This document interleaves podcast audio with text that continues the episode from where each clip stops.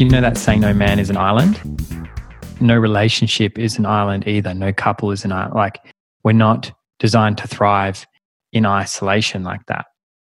We're just not. It's like, I feel like couples and community, it's like a symbiotic relationship, right? Communities thrives when couples thrive and couples thrive when the community thrives. Mm. And it, like the first thing I do when I'm coaching a man, I ask them like, how many good men do you have in your life that you can go to with stuff that you trust their advice? Um, like eh, because men need their circle of, and this is uh, my experience. Just disclaimer is heterosexual man, and, and I'm, I'm, primarily work with heterosexual couples. Um, that's just been my experience. That's what I'll speak from.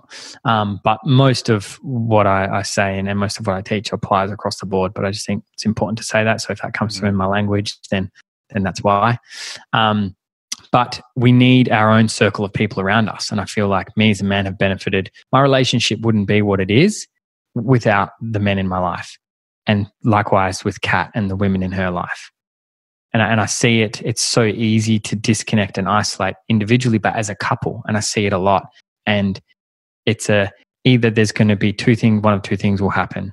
Either they'll turn into really good friends, the polarity will go, and it'll just like slowly die, or there'll be lots of fights if it's just mm. those two, like depending on your natural makeup, your natural connection, and how you sort of come together, your, you know, how you respond. Do you fight, flight, flee, or, or submit kind of thing? What's your natural? And if it's two people that fight, then there's probably going to be lots of fireworks. Do you know what I mean? If there's two people. So, but either way, it's not going to be healthy long term. Mm, so mm. that's that's my like, and it's primary. Like that's why I start with that because you can do all the work you want within the relationship, but if you're not looking at the environment the relationship is existing in, then it's going to be hard work. And I think um, I think it's also like important to recognize. I mean, not only is it important for us as men to have male friends, but also us as men to have female friends, and and vice versa for women to have male friends as well. Where um where stuff around jealousy and things can can kind of get brought to the surface a little bit, so that it can be worked through. I know yes. that's something that's definitely been the case in my relationship with um, my partner with regards to kind of the fields of work that we're in. Um, my partner being a musician, which is um, kind of historically been quite a male oriented or dominated profession, and myself mm. being in mm. the site like soft sciences, psychology, sexology, even yoga to an extent has been quite yeah. female oriented. So I think that's also really an important dynamic to explore as well. Yeah, one hundred percent. And then it's um you're right. It does bring stuff up, and it's healthy to have that stuff brought up so you don't have to carry it. Do you know what I mean? And that's what relationships, like conscious relationships, are so. It's just uh, an environment for personal growth and evolution, if if you want to look at it that way as well. If you mm. allow it, if you like just exist in the bubble, then you're not going to expose yourself to opportunities um, like that.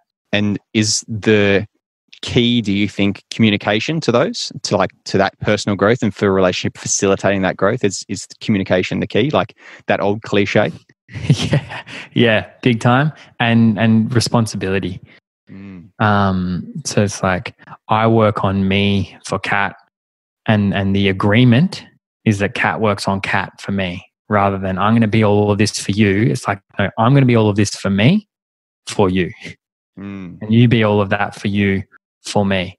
So that combination of communication, big time, and being able to, because that's just a skill. It's a skill most of us don't really learn. Um, but it's just a skill that can be learned. And responsibility, being able to look at something and be like, cool, what's my shit? What's my part in here? How have I contributed to this? And understanding that both people need to take that 100% responsibility for it to work because so many times. It's you know it's like you're happy to take 49% responsibility. You're like yeah i know i did this i did this but you were slightly more responsible for that argument or or whatever it may be. And mm. i've found when you can just be like yep because in some way shape or form you've either perpetuated or allowed a pattern or a situation to to be there. So it's like cool we're both responsible for this. And and and the other thing is acknowledging that it's there's sort of three entities at play. There's me, there's Cat, and there's the entity of the relationship. So it's like, how can we both take responsibility to work on the relationship? And it that creates this team dynamic, which I think is really important because when you feel like a team, you're working together versus subconsciously creating that right wrong dynamic. Mm. Like, well, if we're in conflict, one person has to be right, one person has to be wrong. And our ego, our sense of self is desperately attached to not being wrong. Because if we're wrong, that means we're a bad boy or a bad girl. And all of these sub like subconscious resistances pop up really strong. And that's why you can have those petty arguments over nothing important just because you're atta- more attached to being right than you are to being happy or connected mm. or whatever it may be. And I think the thing that you mentioned at the start of that share was like each person in that relationship doing the work on themselves, right? And so something that something that has been challenging in in my work has been working with men where they're the person doing the work, particularly with regards to sexuality, and their mm. partner hasn't done any any work on sexuality or isn't really open to exploring anything sexually with the, the, the man that's working with me and, and wanting to pursue and explore and expand. Um, mm. So I'm wondering if, if that's something you've come across with regards to your work in yeah. relationship as well as only one person in the couple doing the work. Yeah, big time. And it's a um, there's not a simple answer to it. And if I had a dollar for every quote, oh, this doesn't happen as much, but maybe sort of two years ago when we sort of started doing our work with living in love and working with couples, if I had a dollar for every time I got asked the question, how do I get my man to quote unquote do the work? I'd be a wealthy, wealthy man. Um, but to be honest, I get more guys being the proactive one and reaching out about stuff now, which is it's been an interesting thing to notice over the last um, three or four years. Mm. Um, but a couple of things to acknowledge with that is everybody grows in their own way at their own pace, and it's cyclical. Mm. And I think it's important to have a level of communication where if one person's really wanting to explore something, there's still space for that to happen without the other person being as keen or as, as on board, but still on board, if that makes sense. And this is where that communication piece comes in because it's like being able to express what their desire is to grow or explore this certain aspect of themselves, say their sexuality, but bring that to the table so that you're creating the container so that even though their partner may not be getting coaching, they're still included in that mm. experience of growth, if that makes sense. Um, I feel like as soon as you start pointing the finger and like, you're not doing the work, I'm doing the work.